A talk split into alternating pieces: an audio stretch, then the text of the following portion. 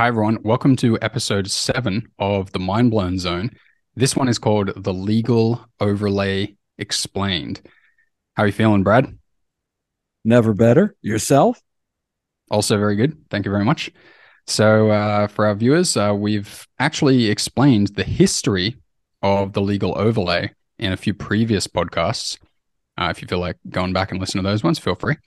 Uh, we explained that over the, the millennia, there has been this whole uh, you know series of events that have led to this real system being imposed or overlaid atop what you might call the common law, uh, and it's a you know just a system of uh, statutory policies and statutory laws, corporate policies, all, all these things that are kind of like artificial uh, control system. Uh, you, you, might like to put it like that. But uh, Brad is going to explain exactly what it has become for us now. Uh, he's going to do most of the explaining, uh, and I'm just going to assist things, facilitate things, um, help things move along, and make sure that everything's clear for everybody listening. So, want to let you know this one's going to be absolutely awesome. Okay, the, the content this is going to be like, whoa, this is going to be a serious mind blow to understand, you know, what's going on in the world with this legal overlay. All right, Brad, I'm looking forward to it. Take it away, please. All right, and that's the purpose to blow a few minds. Hopefully, uh, many of our listeners, viewers will catch hold of this. It isn't complicated, but it's kind of a, an inversion and a reversal of what we've all been indoctrinated into believing. So, hopefully, we'll have some fun with this. So I, I wanted to start right off the gate and just say that this is an educational and awareness expansion podcast. This is not a solution based explanation. There are just so many required elements and knowledge that you actually have to have before you could even begin to put this into action. Mm-hmm. Uh, you need, you know, you got to have personal interest in this. You've got to do your own research and educate yourself. There's a there's something about repetition and hearing it over and over again that lets it sink in. You need to get it, you know, deepen your understanding. And most importantly, as you'll see as we go along here, you ha- you have to come to embody what you've learned. So, as one of my favorite guys says, it's it's a lifestyle. And once you understand who you are, then the game changes. And I'll get into that a little bit later in, in the uh, in the podcast. Uh, but I also wanted to add a few disclaimers. You know, first and foremost, um, we're not advocating anybody tries to get around the law or act unlawfully. That's not the purpose of this. Uh, if you if you do act unlawfully, then you do have to compensate somebody for your behavior. There's just no two ways about it. I also want to say that this podcast is not legal advice in the least it's an explanation of what's happening. So you'll you'll get a sense of uh, how this legal overlay works. Doesn't mean you're going to be an expert at it at the end of this podcast, not by any means. So we don't recommend trying to use any of this material in a courtroom. Uh, and it, if you're in the midst of a lawsuit, there's almost no there's almost no chance that you can get yourself out of it with any of this information. So neither of these things, neither of these strategies are recommended shouldn't be tried. Um, this isn't about gaming the system. Uh, it's it's really about understanding what the system is, how it works, the legal system.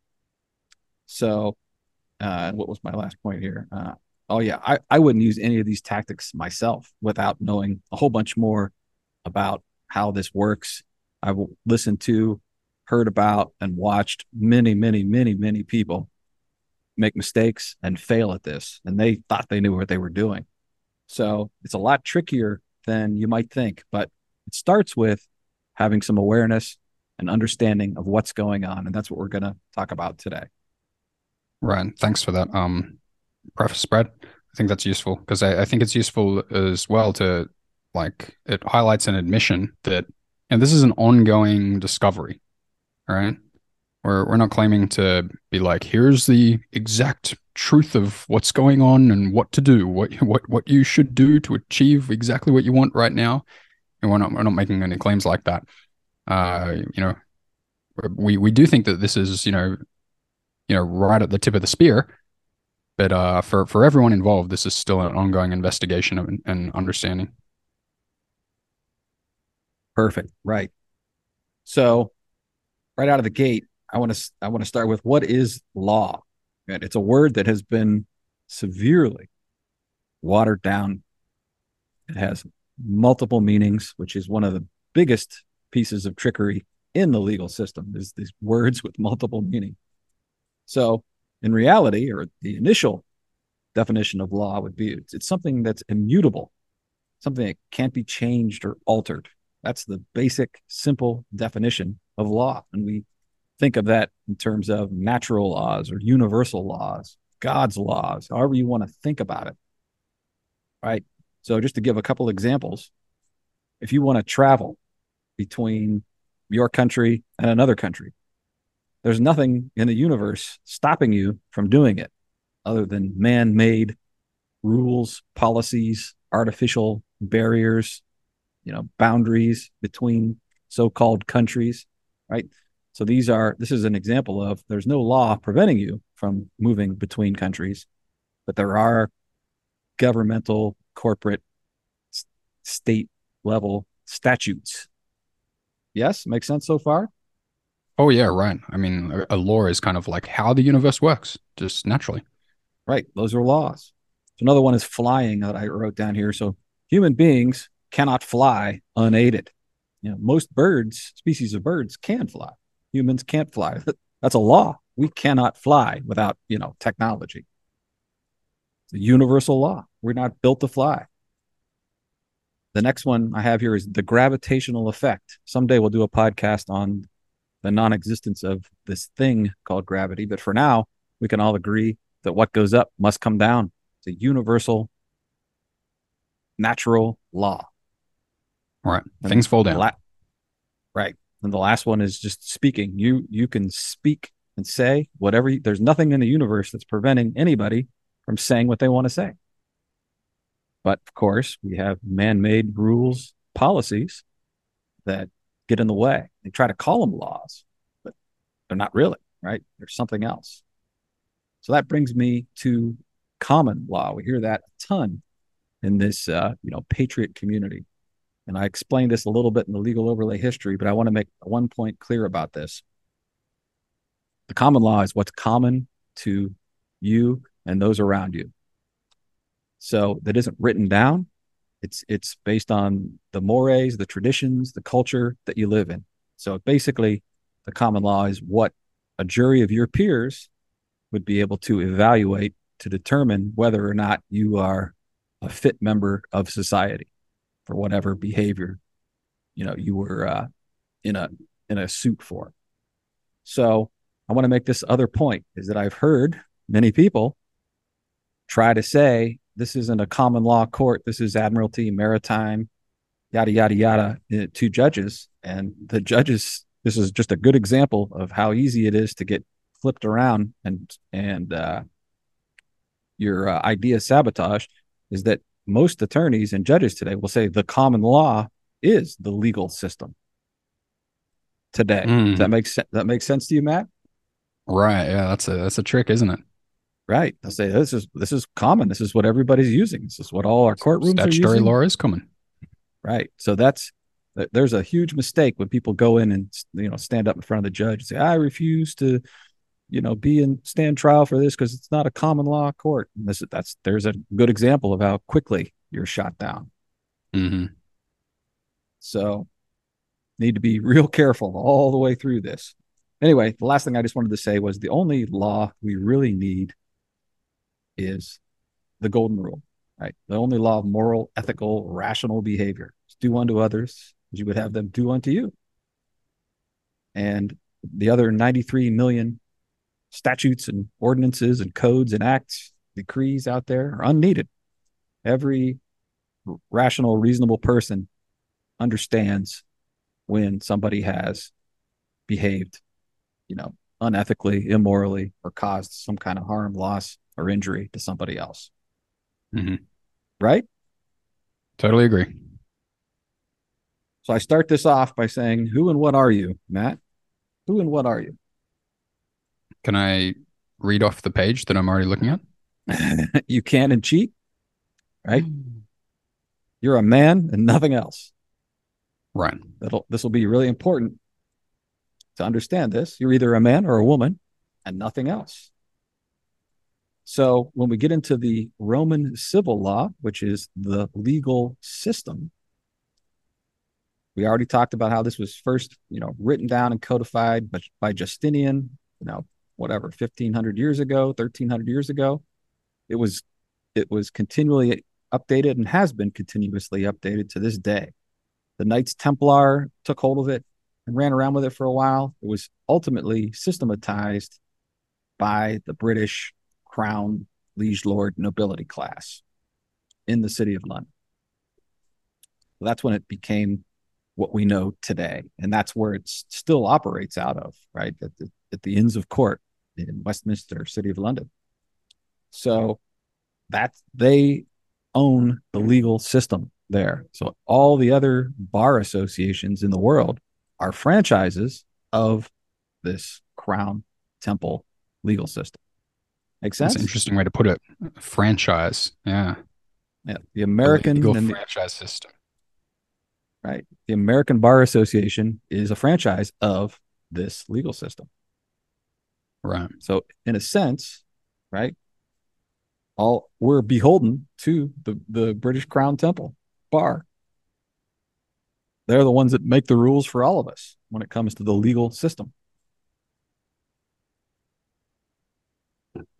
One other quick little note is that this the legal system was deliberately designed to be incredibly confusing and time consuming uh, because it, it's an occult art. And by occult, we mean hidden. So, how to operate within it is hidden from everybody who's not an attorney. And even most attorneys only know little portions of the legal system, whatever their expertise is in, for example. But it's just a massive body of information that you know no single person could even come close to understanding. Make sense? Oh yeah. All right. So I also wanted to I mentioned at the top that words, especially in the legal system, have more than one meaning, sometimes dozens of meanings for words. So when they are spoken by a judge or an attorney, that there's a very good chance many times that you don't understand which definition they're using, which is why any of these lawful patriotic gurus out there who know what they're doing will tell you never speak in court. You, you get Mhm. everything, you get everything in writing and you respond in writing. You don't allow the judge to put any testimony in on your behalf and you don't speak to me. You just say, Your Honor, I'd like I'd like some time to uh, you know, understand and research what you're asking me or what you're telling. So one of the many, many mistakes that people make is they stand there and talk to the judge and he says a word that you think you understand the meaning of. You understand one definition, but he's using another definition. So, quickly, maxim of law he who creates controls. A maxim is just an, a thing that everybody accepts as truth. And that makes perfect sense. If you create something, you control it. You control it. And as I mentioned, British Crown controls what they created, the legal system. With me? Okay. Yeah. Yeah. Absolutely. I mean, it's their property. Okay. That's a great choice of words. It is precisely their property. Yeah. So- and there's no point complaining about how, like, if you decide to use their property and, uh, you know, be involved with their property, don't be so surprised when it works how they want it to work. Right. That's a that's called a contract. We're not going to do that today. That's a whole nother rabbit hole to go down. But yeah, you're you're constantly contracting with the legal system. Mhm. Just about every facet of life. Your right. driver's Yeah. license, your bank account, you know, your yeah, your credit cards. I mean, everything is a is a legal contract. So it's uh, you know, all every app that you're signed up for, you know, online or on your phone, you're in a Mhm. contract with with those uh those people. So just you know, a few examples of how this overlay works, right? Is I'm just going to give them in, in the sense of you know, courtrooms and so forth. A judge can declare, a single judge can declare it's illegal to film a proceeding in his, in his or her courtroom. just like that. That's a and so he says it's illegal to film in this public courthouse. But in reality, it's a public courthouse and a public proceeding. So it's perfectly lawful for the public to be in the courthouse watching or filming the proceeding. With me? Oh, yeah. But somehow we've allowed these judges to be the all supreme ruler, and whatever he says goes. And everybody, of course, in the courthouse goes with whatever the judge says. Another example would be it's illegal for someone to drive without a license, right? You can't drive without a license. But rea- in reality, it's perfectly lawful for someone to drive that's competent and capable of driving. And obviously, you know, a five year old can't see out the windshield and press the gas and brakes and so forth. So not capable, right? But if someone knows how to drive and they're, you know, they're tall enough to sit in the driver's seat, technically speaking, there's no universal law preventing them from driving. Drinking alcohol, another example, right? And in the I don't know what it is in Australia, but in the USA, you got to be 21 to drink alcohol. Is that the same for you? 18. I actually got grandfathered in, given away my age uh, to uh, being 18 and being able to drink. But of course, it's lawful for, I think in Europe, there's some countries, there's no age limit at all. Mm-hmm. Obviously, if the if the parents feel the kid's responsible enough or can handle it, then they can drink. So again, no law preventing it. So a couple examples there, uh, just to give you a sense of how this legal system overlaid onto what's lawful. Right, and I think it's important to bring this the distinction between these two words and really, you know, central to your consciousness now. You know, you, legal, lawful. Like whether something's legal or illegal has to do whether it's for, you know, in in, in alignment with or against the legal system, which is a creation of particular men and women throughout history and now. That's Lawful right. has nothing to do with the legal system whatsoever. Well, right? yeah, I mean, you're you're so well. That's not so. The legal system is redundant, right? When it matches the lawful system, right? So the legal system says you can't murder anybody, and and the lawful system says you can't murder anybody, right? Sure, they, maybe they're, nothing to do with isn't the most accurate wording yeah, it's it's what happens is is they overlay it onto the lawful system. Right. Yeah. So it, and it even seems like it's the same thing. And as you're a kid and you're growing up and you know you get into this whole thing, into you know being an adult and involved in involving in commerce and work and stuff, you really think that the legal system is the law. That's right. Right. Uh, it's just pounded into our heads from day one. It's on all the TV sh- most popular television programs and movies, right? They're all involved, often involve some legal proceedings. Yeah. That, and they'll say things like, oh, that's against the law.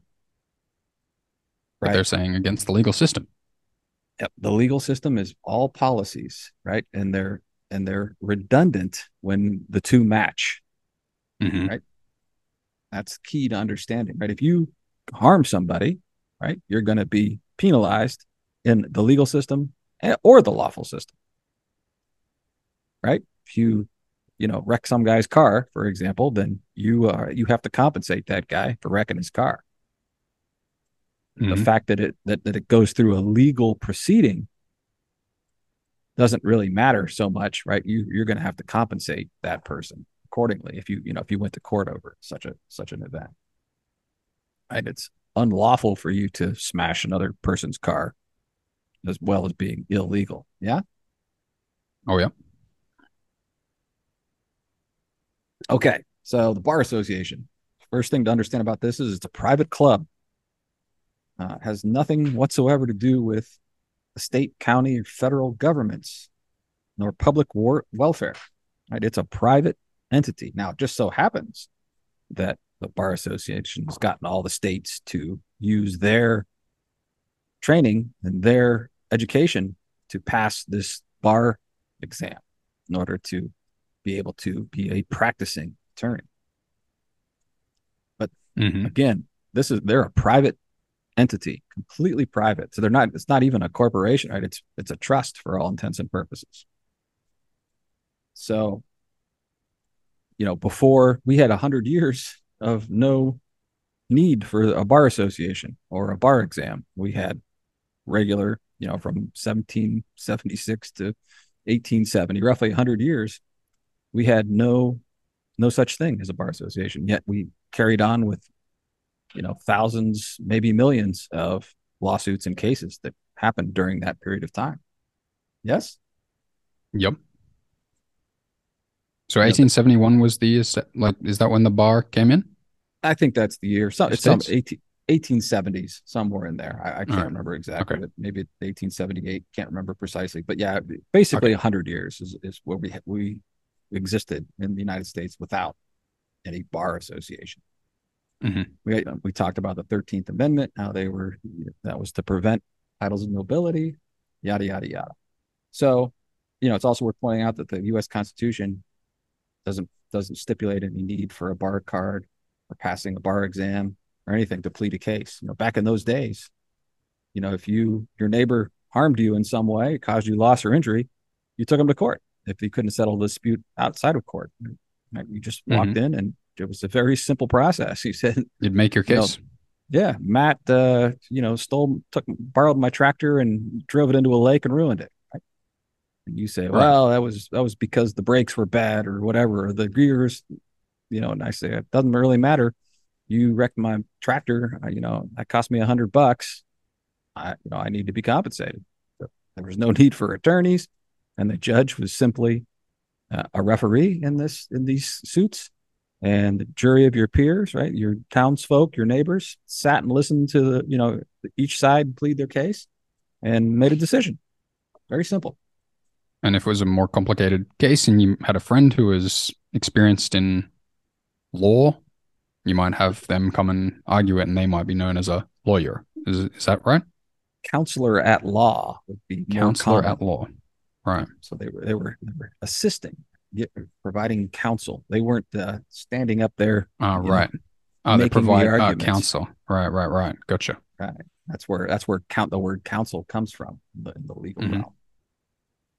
So quickly, you know, a lot of people don't know. and This isn't so important for you, but in the United States, you know, knowing the the uh, Bill of Rights, the first ten amendments, they're they're all very short, simple. But it reads in suits at common law, where the value in controversy shall exceed twenty dollars, which was a lot of money back then. The right of trial by jury, not a jury trial, shall be preserved, and no fact tried by a jury shall be otherwise re-examined in any court of the United States than according to the rules of the common law. So that little sentence right there completely nullifies appeals courts, doesn't it? Right. Yeah, yeah, sure. Can't be tried again. But we have, you know, attorneys make zillions of dollars with appeals. So many people appeal, appeal, appeal. And it's not not to suggest that sometimes that isn't valuable and worthwhile, but according to the Constitution, no such thing shall be done. And this, of course, has not been amended. It's important to point out that the common law was the English slash American common law. Had nothing to do with any legal system. There's no such thing as the legal system when the Constitution was written. Right. I imagine you'd be pretty annoyed if you took someone to court and, you know, won. And then they said, well, I, I don't like it. And then they go up to another court and you win again. And they say, well, I don't like that. And they go up to another higher court and you win again. And they say, well, I don't like that. And go to Right. another higher court. I mean, when does this end? People get locked into ca- into cases for 20, 30, 40, 50 years. It just drains Right. their bank accounts. And the, the you know the framers of the Constitution understood that. Right. So you know how many matters do we have today over twenty dollars? I mean, make it two thousand dollars. It doesn't you know for just for inflation. But how many matters actually get settled by you know a trial by jury? It's very very few today. Right, a judge decides the vast Mhm. majority of cases today. So we're Right. not It says you have the right of trial by jury. Right. We're not adhering to that either. And just the last point the rules of common law are not the same thing as the rules of civil. Every time you hear the word civil, think Roman procedure, which were implemented in 1938, of course. Now, do attorneys know this? No, they don't. Most of them don't. They were not taught this. Not to suggest that attorneys are all bad or all wrong or anything. They just literally weren't taught this. I think I mentioned in one of the history uh, talks that they were told that the common law is case law. Every attorney I've ever right. talked to says exactly that. That's what they were taught. And case law is all it is is the opinion of a judge in the past. Kind of call it settled case law. I went over this in the history bit a little bit. That is not the common law. This is what they were taught. So you can see how, you know, this this kind of uh, indoctrination happens even to, you know, the people that are the professionals in this field. Mm-hmm. With me? Oh yeah, I might imagine that they so deeply into it at this point they might not want to know.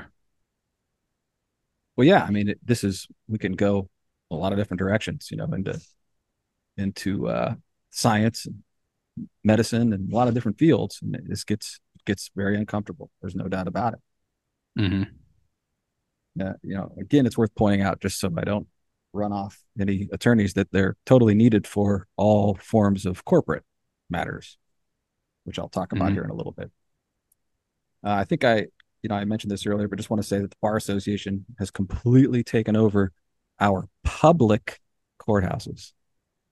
I talked about, right. the, you know, an example of one one guy in particular that I that I love to listen to brings his cases in. Literally, he says you could you could fill these out on a with a crayon and a napkin.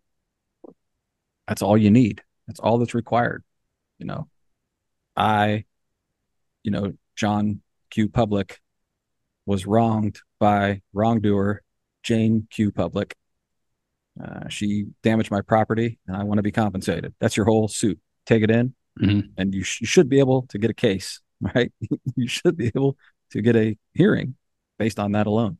But what happens is these these clerks of court take it, take your remedial, you know, uh, elementary filing, and they redo it all, and in terms of how the legal system wants it done. Mm-hmm.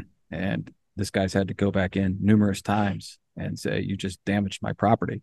Who who gave you the right to change my court filing?" Right? And you know the clerk clerk has no idea. They just say, "I was just trying to help you out and make it right," so it worked and everyone understood it. He has to basically educate these clerks of courts on what's happening. Right now, I'm filing a case for my courtroom because so is, who is supposed to be you know running the courts like uh, just a few locally elected representatives that's right right and that's it. Just, but instead, we have this like infestation of the bar association just just sitting in there and being like, "Yep," almost like right. squatting in it and be like, "Yeah, we run this." That's right. They just and everyone is under a spell and just believes that this is normal or this is right. That's right.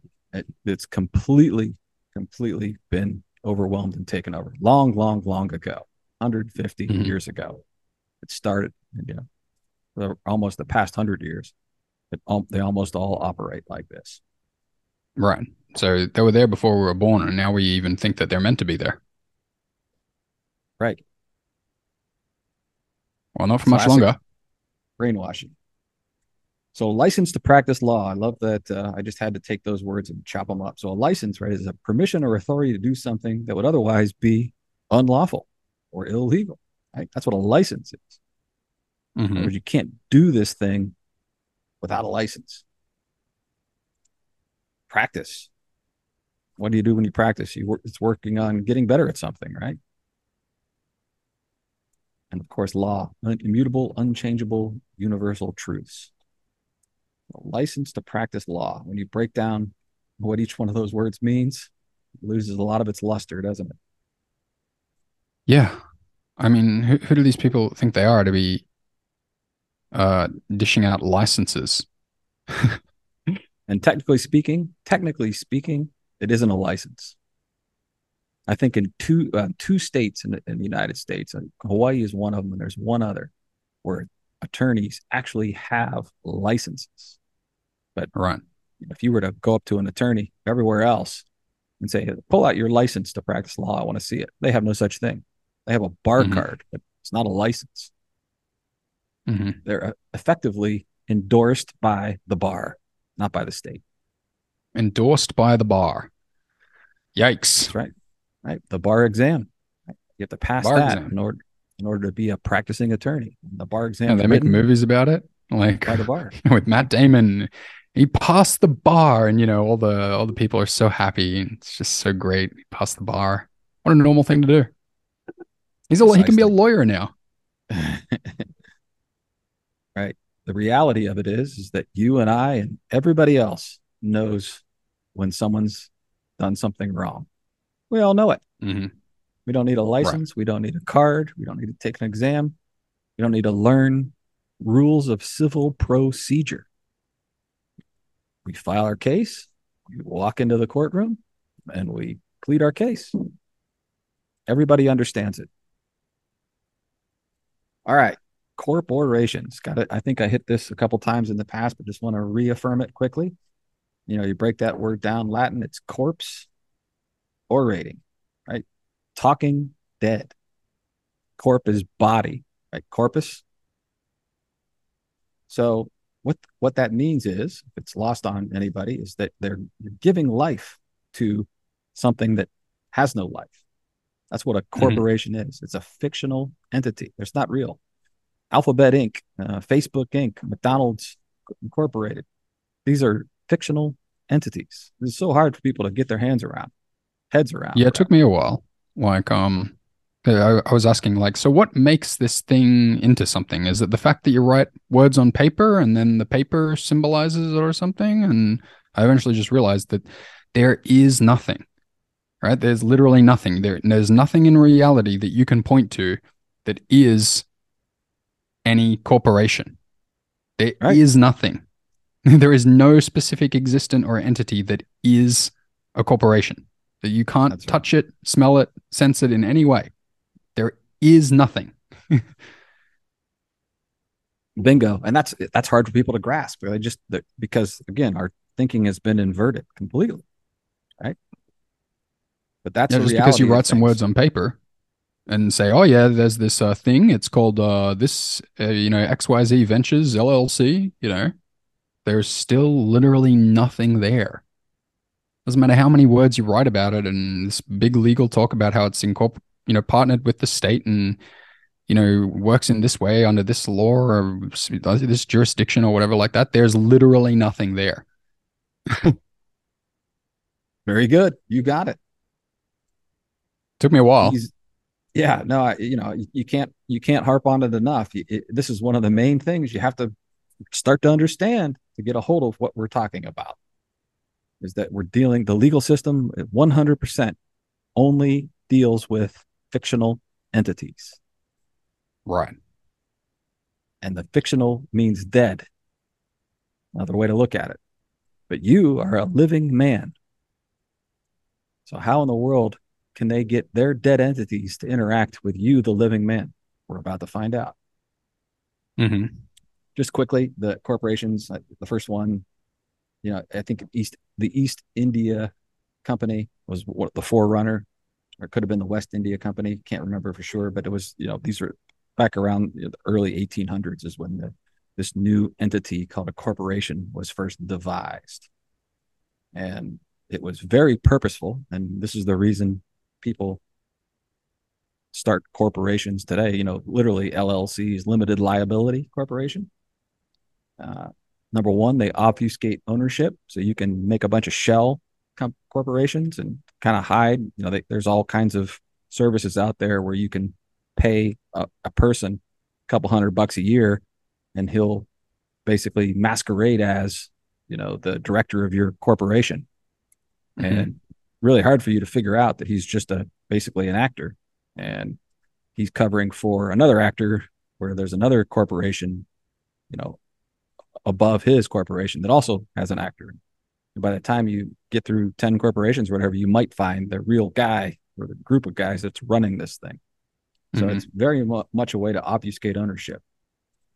Another point is is that they limit liability. So obviously, when you start up a corporation, you aren't personally liable for any mistakes, errors, injuries, harms caused in the course of running your corporation. So the only thing people could ever sue is the corporate assets, right? they can't sue you personally. And lastly, these these really protect the ruling class more than anything. Trusts do an even better job of that. I'm not going to talk about those today, but it's protecting this ruling class. Make sense? Oh yeah. All right. So a couple prime examples now of the legal overlay. And this is, you know, my temporary title for the book that I may finish one day called Titles of Slavery. We'll see. Oh, you'll finish works. we'll see. So we'll see, get a taste of how this works. So the word legalese is bandied about and people love to talk about i don't understand that legalese right it's literally a what's called a term of art these legal words terms of art officially what they can be called they're deliberately deceptive right? They are again fictional entities. I already uh, mentioned that. And all of this is good good times legalese so here's the number one example out of all of them. And that word is person. Stems from the Greek persona, and that was given to the actors. They used to hold plays right, on a stage back in ancient Greece, and these actors would hold a mask over their faces or wear a mask and play the role of whatever part they were playing. And that's where the word Mhm. person derives from. So it was persona. It was an acting. It was not the real thing, right? It was the acting. Uh, interesting. Just a quick note: Rudolf Steiner, one of my favorite guys, uh, said the Roman age was the first time humans fully identified as a physical person. Little interesting side note. Uh, so it was a shift from right from the earlier times, which obviously I won't dive into, but this was the creation of the word citizen, which we'll get to next. So in the legal system, you can go look up the word person in Black's Law, 11th edition. I've got it sitting on, on my bookshelf. If you go to look up the person, it'll say see natural person or artificial person, if you can believe that. A natural Mhm. person is what you think you are. You think, yeah, I'm a I'm a person. But 99% of the time in writing in the legal system, they're always talking about this artificial person, which can be Uh, cor- corporation, a trust, a partnership, sole proprietorship, and on and on and on. All these fictional entities can be artificial persons. Go ahead. We shouldn't really be referring to ourselves as person, people uh, as persons, right? Like at the beginning, you said, "What are you? A man or a woman, and nothing else." Yeah. That's If you're calling have- yourself a person, you're under some sort of spell, right? well, yes and no. So hmm you know, I, I've I've seen some video of a, a guy trying to play this game, you know, whatever with a speeding ticket or whatever, and the guy saying, you know, standing there in courtroom looking like an idiot, saying, "I'm not a person," and the judge Right. said, well, you, "You sure look like a person to me." And here's the game. Here's the game, right? The judge can can change meanings and definitions anytime he wants. So he's saying, "Yeah, you look like a natural person to me," and the guy's saying, "I'm not this artificial person, straw man." and you're never going to get anywhere with the judge. He's never going to admit to any of that. So you're Mhm. wasting your time with this argument. But this is just to show that this all capitals name straw man, right, that you're we've talked about, is the artificial person. Right. It's the Cestui que trust, the implied trust that we have not been made aware of by the inventors of this game called legal system. And just to clarify my question, because I, you know, this is a this is a more of a self discovery question, which is always in the background of what we're talking about here. Like just in general, like when you're just talk, talking to your friends or your family, partner or whatever, we, it seems like we shouldn't really be using this word person to describe us. This, I mean, if this is mask, which it is. I mean, I, uh, I've heard this from other sources as well. Why would you call you refer to yourself as a mask? That seems absurd. Yeah, but it's just so you know, in colloquial conversation, it's just so heavily used now. It would sound ridiculous almost to not say it. But it, right, I try to avoid course, it these days, though. Yeah, I, as you catch on to this, I can see what you're saying. But yeah, you, you, you everybody think you're a weirdo who's never heard of this before. Of course. Oh yeah, it's not person. like I have some argument or anything like that. But I just, I was about to say, just personally, I just just on my own, I uh, you know, just uh, avoid saying it to refer to myself. Yeah, well, this goes even way deeper than all of that. Uh, but you're right. You are not. You know, this gets more into our self discovery talk, like you said. You're not a person, for sure. So another classic word is citizen, right? Again, first defined in Roman times. And what you'll hear if you go listen to any of these, you know, lawful gurus, they talk about the 14th Amendment U.S. citizen. We talked about that in the history podcast previously, so I won't delve into that. But this was slowly unleashed upon all Americans over the course of 50, 60 years until it was the only choice prior to this 14th Amendment, which gave privileges and benefits to the freed slaves. Uh, that was the purpose of it. Is actually you now, when you agree and say, I am a U.S. citizen, you are you have now sacrificed your natural rights and you now come under the purview of the government, which created the U.S. citizen, legal system. Mm-hmm. So right, so it's like I guess citizen used to mean you know you you just think like okay means you're an inhab- inhabitant of a city, right? but I suppose we're how we're supposed to refer to ourselves is like like uh, you got like Leonardo da Vinci, right? He's, you, you don't talk about the citizen. I'm a citizen. You're like it's just like I'm this man or woman from this city. Right? You can refer to yourself like that. Yeah, yeah you can, it's like an honorable way to refer to yourself. Yeah. It's tricky, and again, using words, spoken words, you're going to get yourself into trouble time and time again. Just mm-hmm. keep coming back to I'm a man, and I'm you know. here's the next one: resident. Are you a resident of blah blah blah blah blah? Everybody's well, yes, I'm a resident of this city and state country. Well, we go back to the Latin. Go ahead. So these terms you're giving, these have at some point throughout history been like legally defined, right, and given legal meaning, and they're like there for us to like sign up to identify as these legal definitions, right? That's right. You, you check the box all the time. You're a resident of this state, right? citizen of this country et cetera, et cetera. Right. So res Latin means thing. Hmm. And then of course we have ident, which is to identify identification, identity. So resident is identification of the thing. So ask yourself, are men and women things according to the legal system? So you're calling yourself a thing. Yep. You're identifying as the thing. And the thing is the trust. Right? Yeah. The cestui trust. You're identifying as that thing. More specifically, you're identifying as the trustee for that thing. Mm-hmm. Unwittingly. So another great one is driver.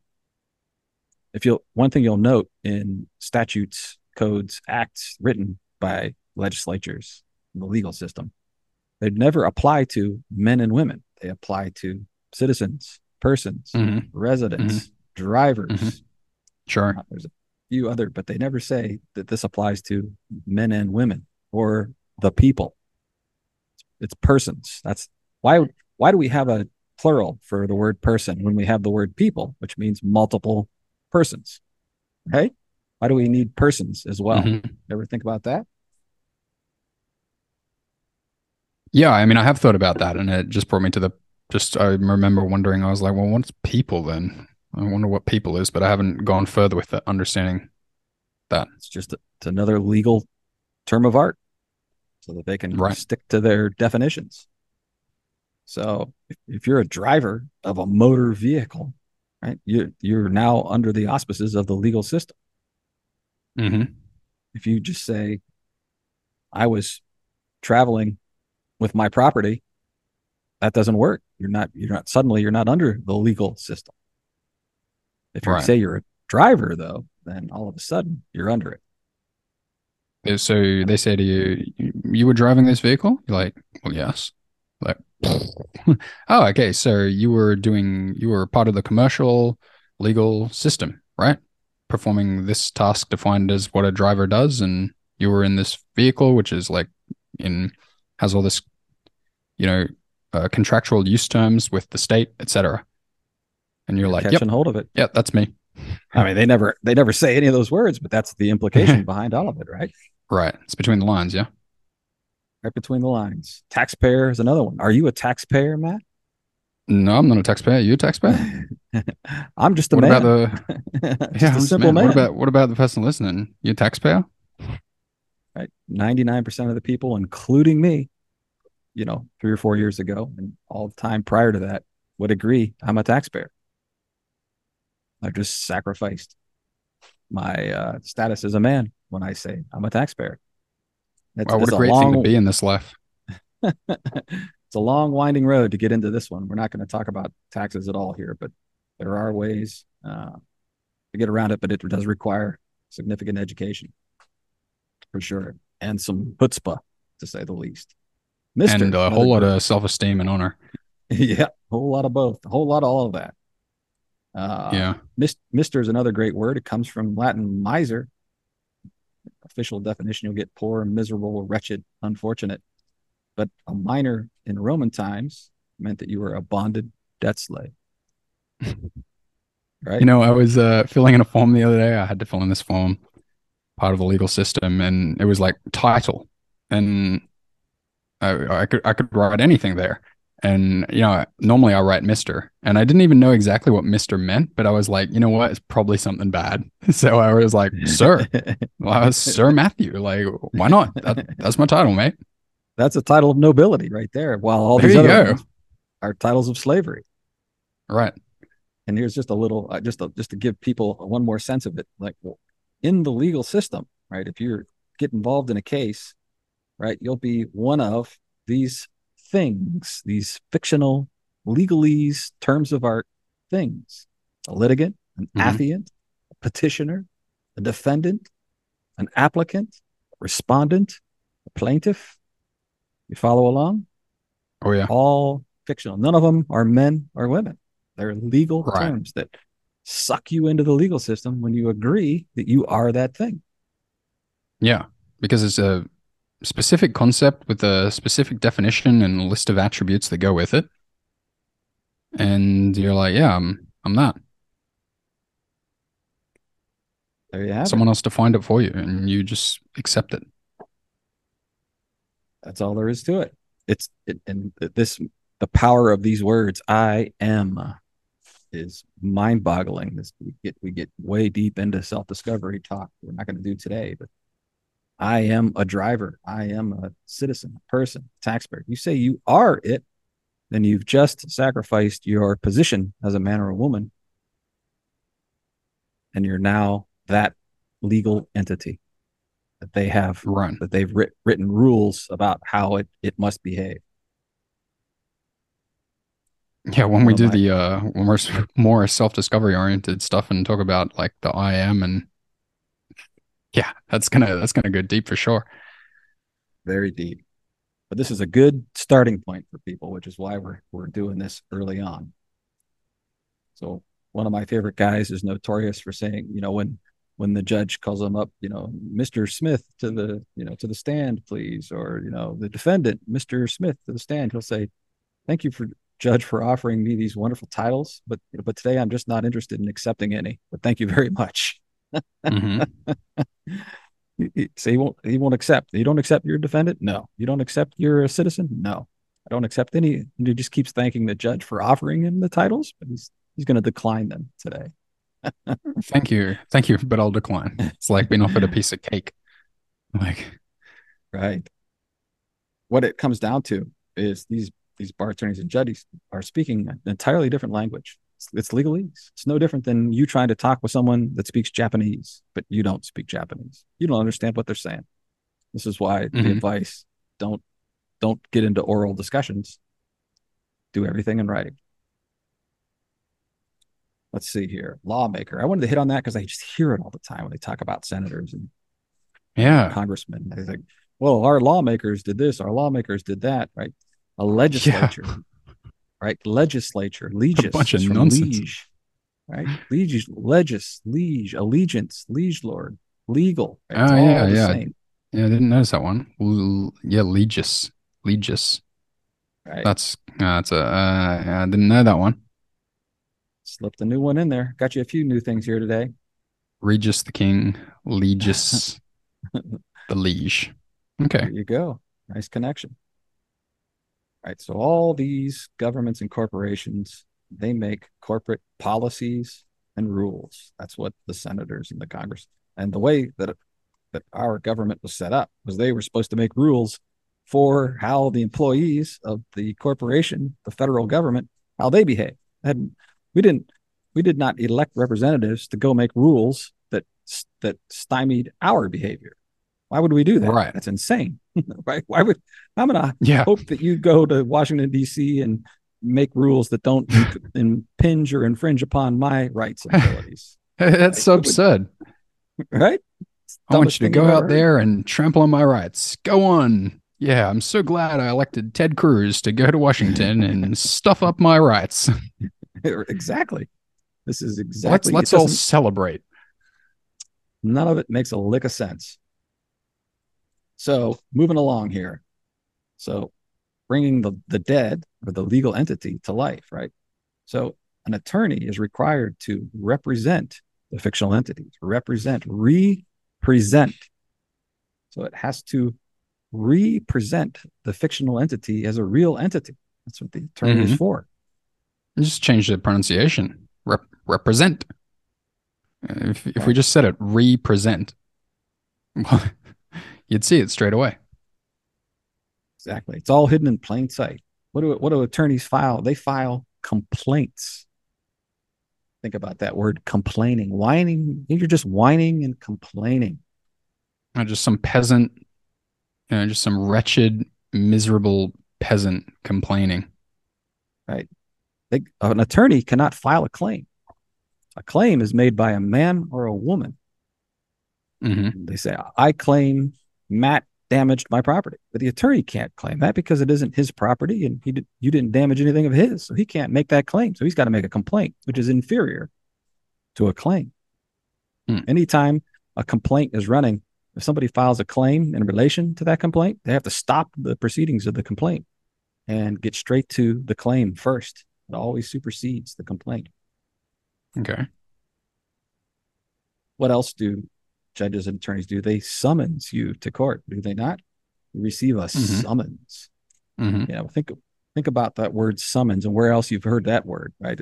People who uh, perform seances and other strange behaviors, right? They summons the dead. hmm So you can see that the dead in the legal system is being summoned to court. I can imagine how do- someone saying, "Oh, that's just silly." I, maybe you know 50 times in this podcast for all I know. But it, eventually the evidence starts to mount to the point Exactly. like, oh, oh my gosh. Yeah. Right. What do what do attorneys file all the time in cases? They file motions. That's the only way to move a dead entity and put it in motion. It's the only way to move it along. So they file these all these different motions to put these fictional entities into motion. Right. Like you would never, without this legal system, you would never say to the referee of the court, "Oh, I f- file a motion." Like people would be like, "You file a what? like, what are you talking about, Dork? Get get out of here." That's I mean, nonsense. it, the the knee jerk behavior of so many defense attorneys is to file just right off right off the bat. They just file a motion to dismiss right off the bat.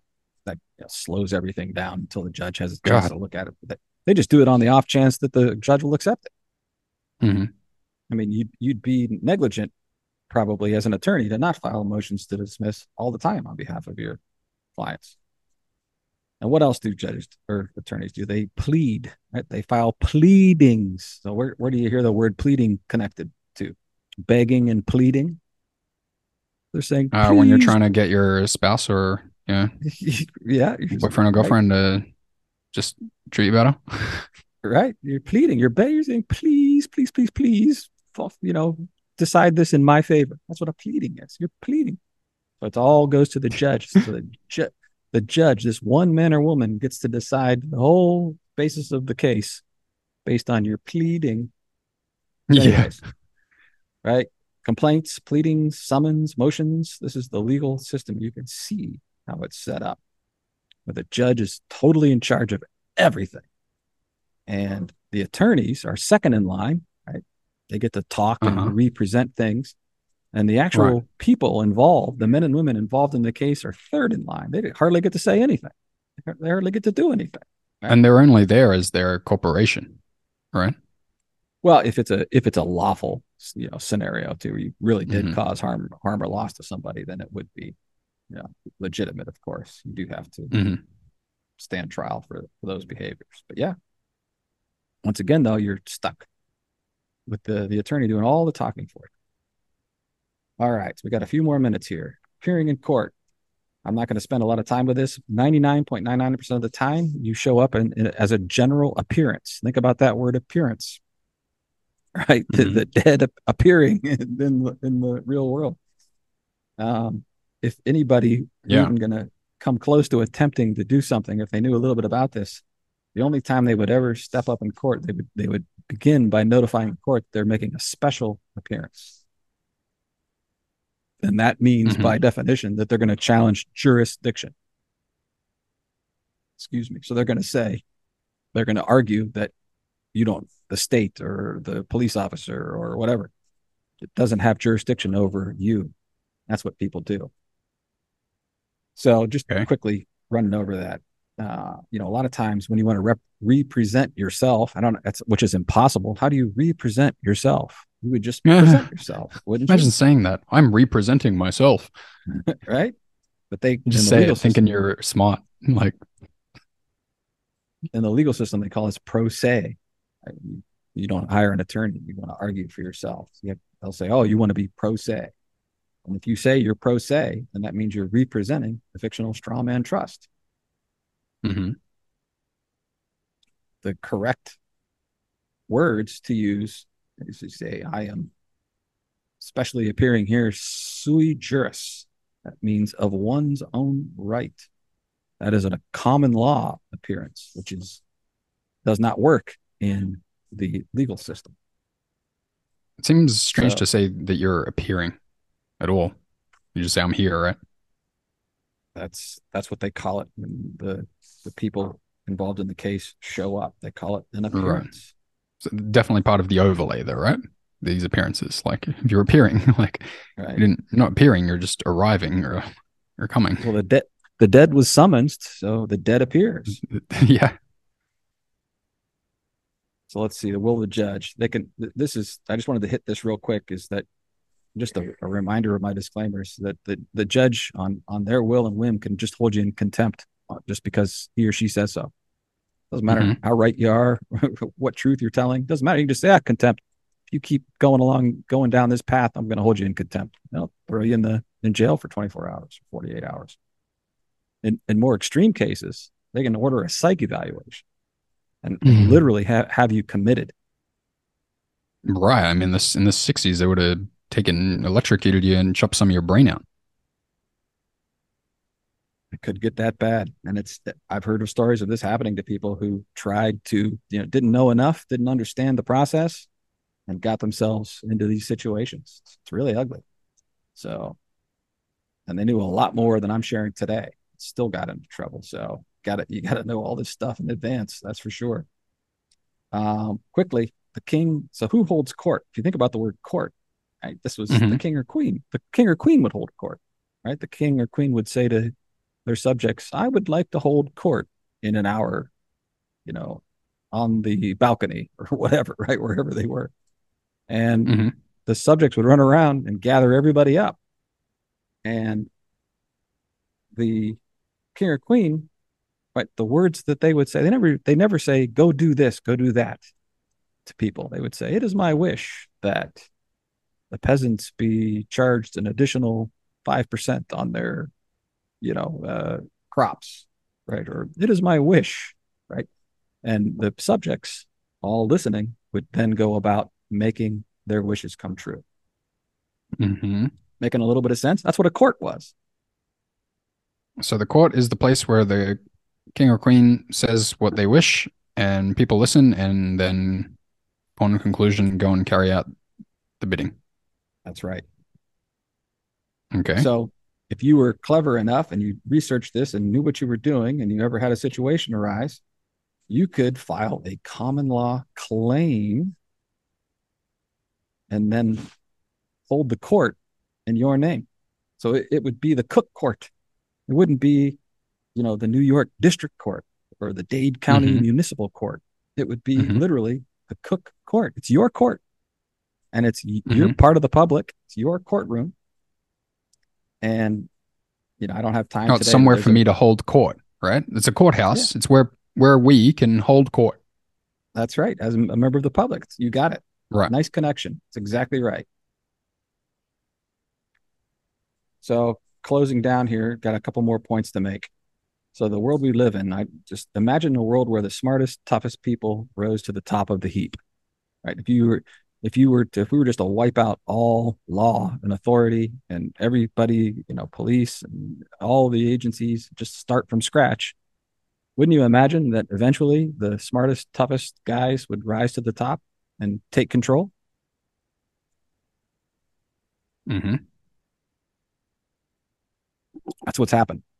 It's the world we live in today. Right. It's already happened And- before we were born, right? And Yep. continues to happen. And it would happen again if we were to start from scratch tomorrow. Right. You would just, you can imagine, you know, the toughest guys in your neighborhood would all of a sudden, they'd be like, hey, you know, if you want to be protected, we'll protect you, but, you know, it's going to cost you. Right. Right. That kind of a thing. So little by Right. The whole thing get- has always felt like a racket. right? Which it Mhm. is in a lot of ways.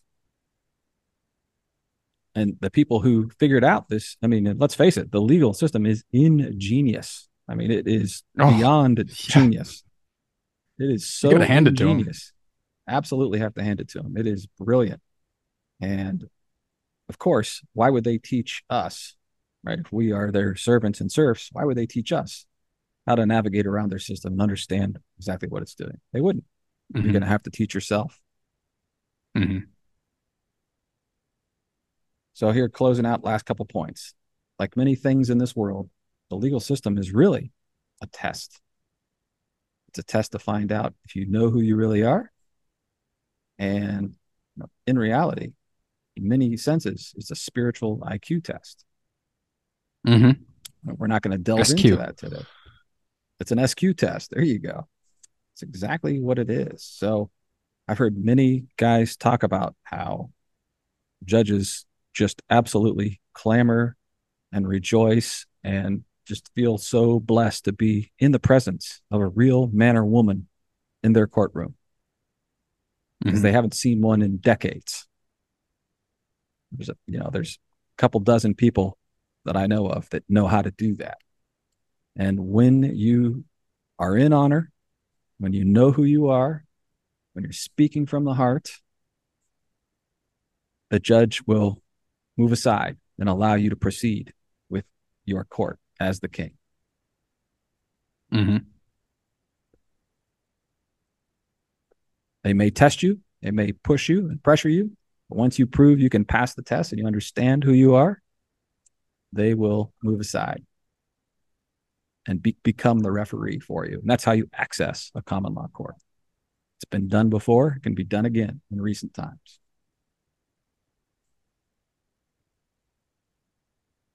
So, just kind of closing out here. Why are we discussing this today? You know, for starters, it's understanding and awareness of who you are. That's the first step. And it goes far beyond being a man or woman. But for now, we're sticking right there. The second piece of this is, is to cessate, limit the fear that we're now that's being wielded against us. That's what, you know, everybody's afraid of the legal system. So you can start to lessen some fears if you get a hold of this. But ultimately, it's really, if you think about it carefully, it's all about taking back your power. You have all the power. Every single listener here today has the power, not the legal system. You have the power. And as long as you didn't harm somebody else, cause them some harm or loss, then there's no reason for you to be involved in a case where there's no victim. Victimless crimes, right? State crimes, government crimes. There's no victim, there's no crime. So, mm-hmm. by understanding all of this, what you've really done is you've taken back, starting to take back your power, which we've been giving away for millennia. With me? Oh, yeah. Do you want to mention the course in the context of this discussion today? Yeah, well, we've got a course. I, I think it's nearing readiness. Uh, will it be uh, most likely available? when people watch this? It'll be ready. It, it okay. just if you're watching it, assume it's ready. All right, then it will be ready. It's exactly what this course is all about. It's about taking back your power. How how you do it. Obviously, un- understanding uh, is a big thing, and that's what we're doing in our podcast. But the course is really more uh, about some changes in how we live and perceive the world and some really some changes in where our awareness goes is what the key is to taking back your power and it's a you know it's a long course many many videos involved and uh, you know by the end of it people will begin to see how they've been giving away their power all their lives and not to be not to make people feel bad about it but it is what we've all been indoctrinated and brainwashed into for many millennia and I could say part of that is purposeful, or it was purposeful, due to the state of consciousness of humanity is needed. But we're coming out of that now. Many, many, many people are coming out of that now. And this control matrix legal overlay will not be necessary for those that are ready, willing, courageous enough to step outside of it. Mm-hmm. So that's my uh, that's my outline. Anything you'd like to add, Matt? Um, yeah, I mean, I mean, I could say, um, yeah, I would imagine that a lot of people that come to this particular podcast have been interested, you know, in this whole legal system thing. They're like, you know, I've started to realize the legal system is some fake, phony thing that they're using to control us. And I think I'm aware that, you know, when you start to get into that zone, you're like angry about it. And then like you're trying to figure out like these techniques to combat it. Like trying to get your real birth certificate or like trying to find out the words to say to the judge or something like that.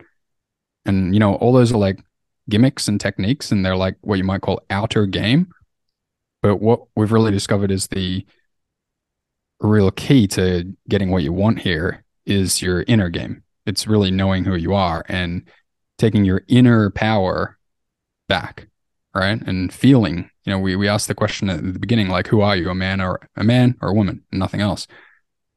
But that, you know, you can kind of like know that intellectually, but to really feel that and to be in alignment with that and to live like that automatically without techniques and going into a court and waving your birth certificate at the judge, there's kind of like a journey to self discovery that you want to be involved with. And this course that we've assembled, Take Your Power Back, is well, just ask us. It's our opinion that this is kind of like the ultimate uh, technology in the world to restore you to your full power as a man or a woman. So whether you're watching this on social media, visit our website, themindblownzone.com.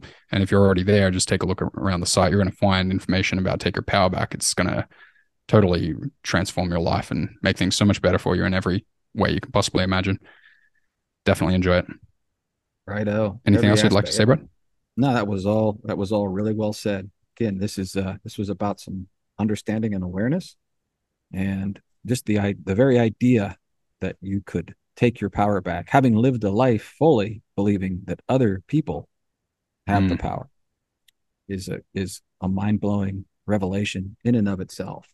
What people mm. don't realize is that the people that apparently have power have it because we as a collective species are giving it away to them because we believe so many lies. Mhm. Once you once you start to see through those lies and deceptions, you're on your way to taking your power back. Oh yeah, All right. that sounds great. Loving Perfect. Well, we ran a little over, but I think uh, I think it was worth it. We got through the whole Totally worth it. whole podcast. So appreciate everybody listening today. Thanks for uh, moderating, Matt, and all your great questions. And we'll uh, we'll see you next week for our next podcast. All right. Thank you, Brad, and thank you, buddy. Thank you, everybody, for listening. Have a great time. Bye bye. Thank you.